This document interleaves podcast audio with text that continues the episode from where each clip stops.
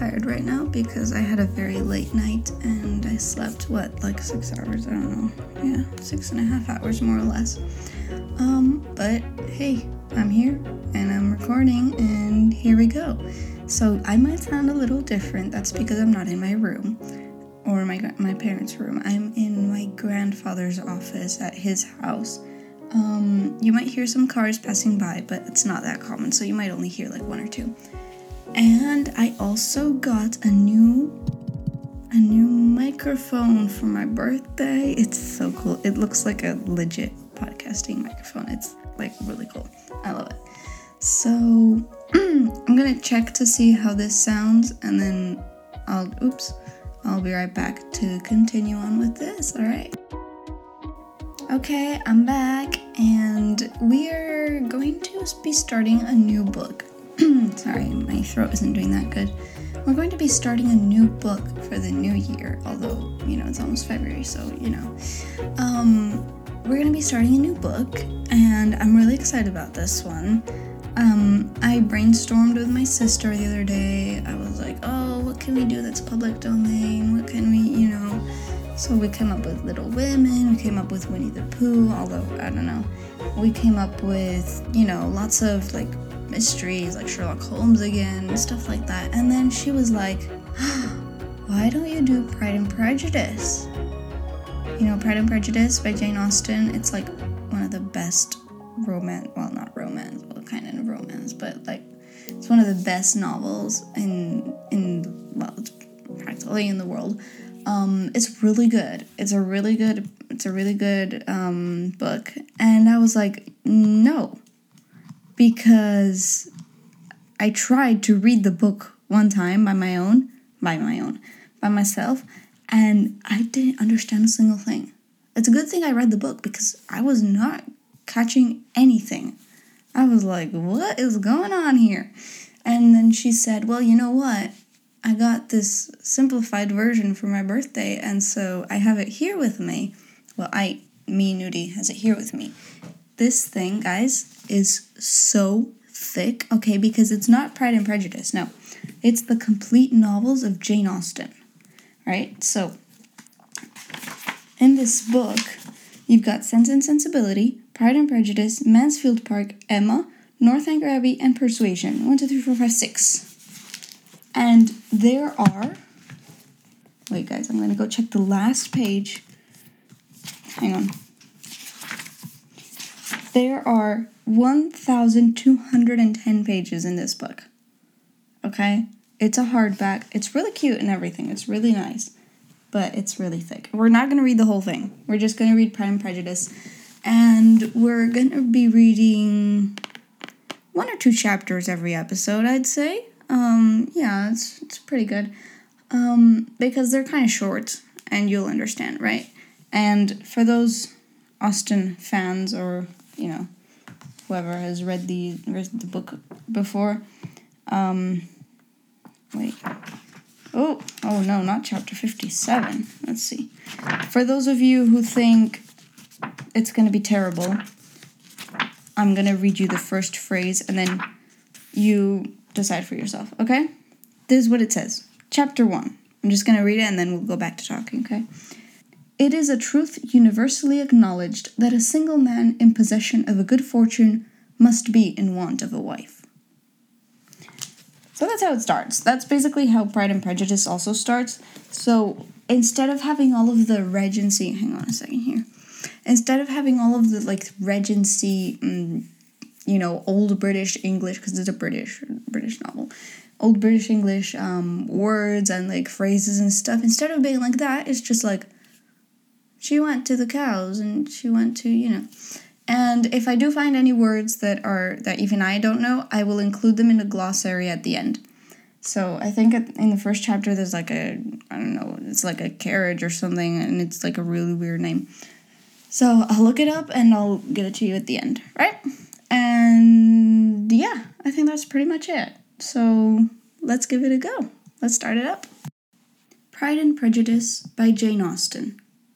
Chapter 1 It is a truth universally acknowledged that a single man in possession of a good fortune must be in want of a wife. However little known the feelings or views of such a man may be on his first entering a neighborhood, this truth is so well fixed in the minds of the surrounding families that he is considered the rightful property of someone or other of their daughters. My dear Mr. Bennet, said his lady to him one day, have you heard that Netherfield Park is let at last? Mr. Bennet replied that he had not. But it is, returned she, for Mrs. Long has just been there, and she told me all about it. Mr. Bennet made no answer. Do you not want to know who has taken it? cried his, cried his wife impatiently. You want to tell me, and I have no objection to hearing it. This was invitation enough. Why, my dear, you must know. Mrs. Long says that Netherfield is taken by a young man of large fortune from the north of England, that he came down on Monday in a chaise and four to see the place, and was so much delighted with it that he agreed with Mr. Morris immediately that he is to take possession before Michaelmas, and some of his servants are to be in the house by the end of next week. What is his name? Bingley. Is he married or single? Oh, single, my dear, to be sure. A single man of large fortune, four or five thousand a year. What a fine thing for our girls! How so? How can it affect them? My dear Mr. Bennet, replied his wife, how can you be so tiresome? You must know that I am thinking of his marrying one of them. Is that his design in settling here? Design? Nonsense, how can you talk so? But it is very likely that he may fall in love with one of them, and therefore you must visit him as soon as he comes. I see no occasion for that. You and the girls may go, or you may send them by themselves, which perhaps would be still better, for as you are as handsome as any of them, Mr. Bingley may like you the best of the party. My dear, you flatter me. I certainly have had my share of beauty, but I do not pretend to be anything extraordinary now. When a woman has five grown up daughters, she ought to give over thinking of her own beauty. In such cases, a woman has not often much beauty to think of. But, my dear, you must indeed go and see Mr. Bingley when he comes into the neighbourhood. It is more than I engage for, I assure you. But consider your daughters. Only think what an establishment it would be for one of them.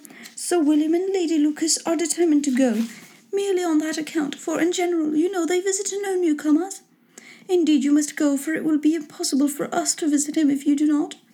You are over scrupulous, surely. I dare say Mr. Bingley will be very glad to see you, and I will send a few lines by you to assure him of my hearty consent to his marrying whichever he chooses of the girls, though I must throw in a good word for my dear little Lizzie.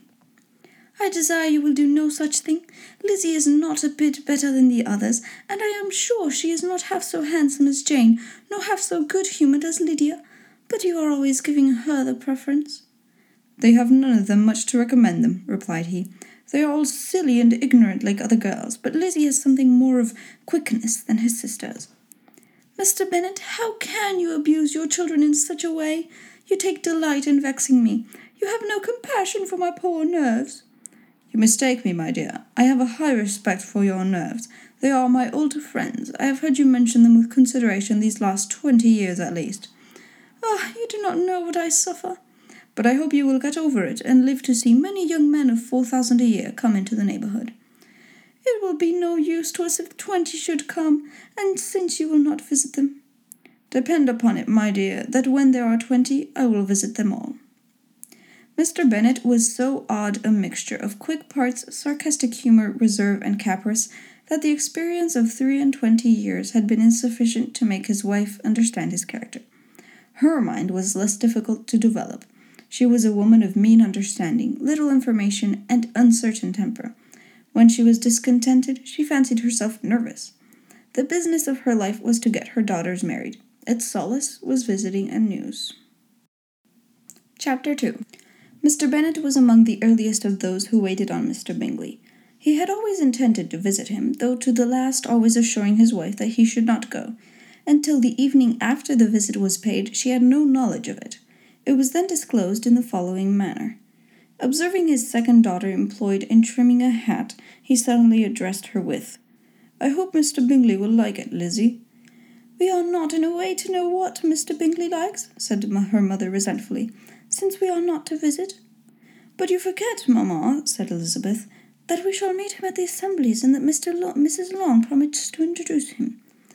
I do not believe Mrs. Long will do any such thing. She has two nieces of her own. She is a selfish, hypercritical woman, and I have no opinion of her. No more have I, said Mr. Bennet, and I am glad to find that you do not depend on her serving you. Mrs. Bennet deigned not to make any reply, but, unable to contain herself, began scolding one of her daughters. Don't keep coughing so, Kitty, for heaven's sake. Have a little compassion on my nerves. You tear them to pieces. Kitty has no discretion in her coughs, said her father. She times them ill. I do not cough for my own amusement, replied Kitty fretfully. When is your next ball to be, Lizzie? Tomorrow a fortnight. Ay, so it is, cried her mother, and Mrs. Long does not come back th- till the day before, so it will be impossible for her to introduce him, for she will not know him herself. Then, my dear, you may have the advantage of your friend and introduce Mr. Bingley to her. Impossible, Mr. Bennet, impossible, when I am not acquainted with him myself. How can you be so teasing? I honour your circumspection. A fortnight's acquaintance is certainly very little. One cannot know what a man really is by the end of a fortnight. But if we do not venture, somebody else will, and after all, Mrs. Long and her daughters must stand their chance. And therefore, as she will think it an act of kindness, if you decline the office, I will take it on myself. The girls stared at their father. Mrs. Bennet said only, Nonsense, nonsense. What can be the f- meaning of that emphatic exclamation? cried he. Do you consider the forms of introduction and the stress that is laid on them as nonsense? I cannot quite agree with you there. What say you, Mary? For you are a young lady of deep reflection, I know, and read great books and make extracts. Mary wished to say something sensible, but knew not how.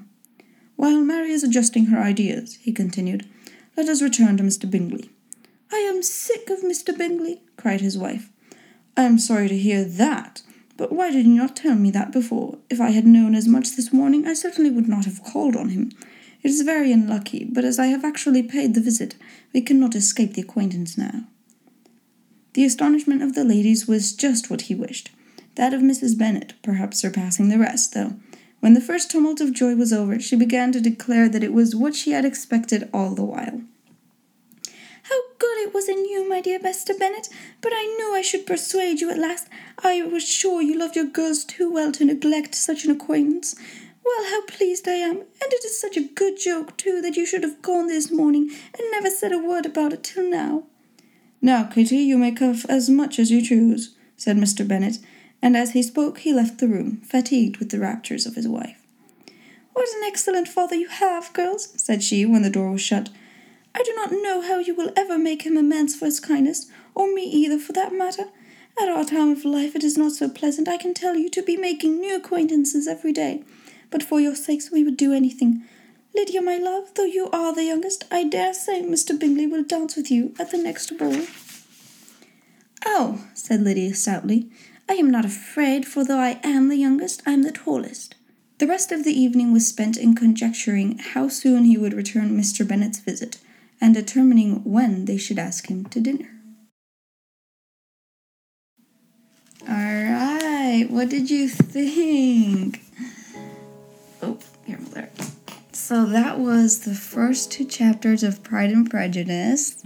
That was fun. I've seen the movie twice, and so I'm. Here, oh, sorry. Here's what I do though. With my voices, I kind of copy some actor's voice that I've heard. Um, for example, um, oh, what's her name? Oh, I forgot her name.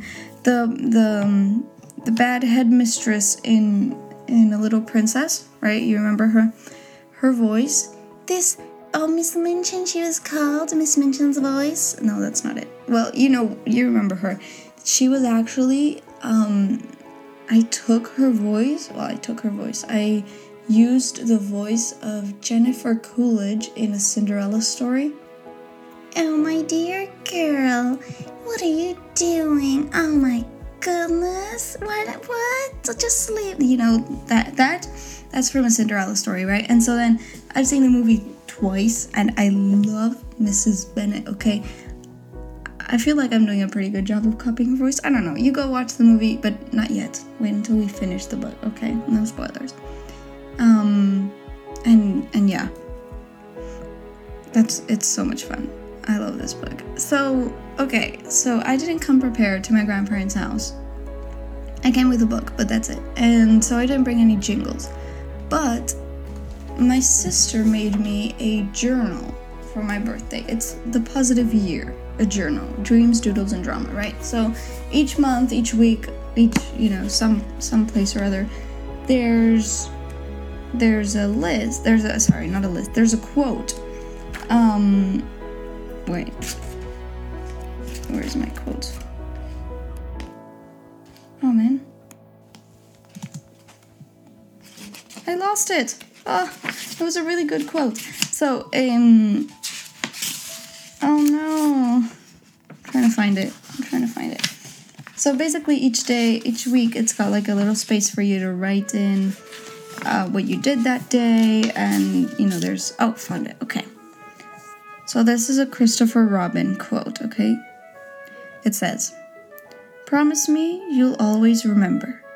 You're braver than you believe, and stronger than you seem, and smarter than you think.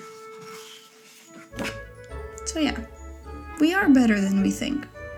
We think that, oh no, I'm not gonna get this exam right. Oh my goodness, I'm gonna fail. I'm gonna do so bad. I have a Latin exam tomorrow, and I was like, I do not know a single thing. So I got out my my Latin notes this morning and I gave them to my grandma. You know, I was like, Rosa Rosa, you know, I was like, this one is, you know, such a termination and stuff. And I knew literally every single one.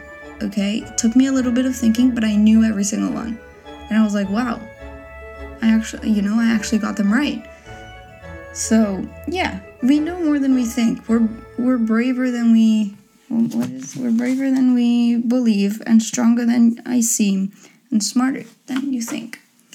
So yeah, that's your quote for the week. And we'll see if I come back next week or I come back the other week, okay? Um, I think this episode will drop on Monday. I'm not sure. Or I can just edit it now and send it out. Today is Thursday, yeah? Let me see. Uh, Monday is the 30th. Today's the 26th. Mm, yeah, I don't know when I'm gonna send it. I, um, we'll see. We'll see. Okay. So, yeah. I'll see you next week, hopefully, or the other. Alright? Thank you so much for listening.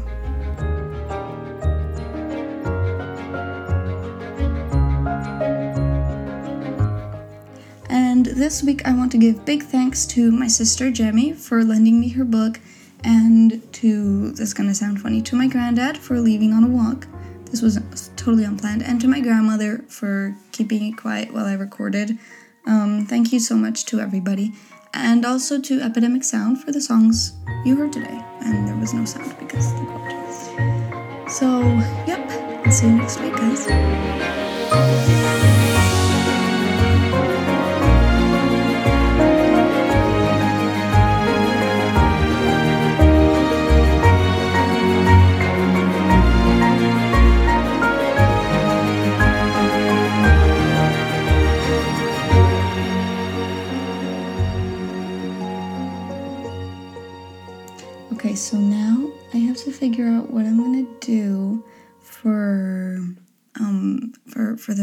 Episode.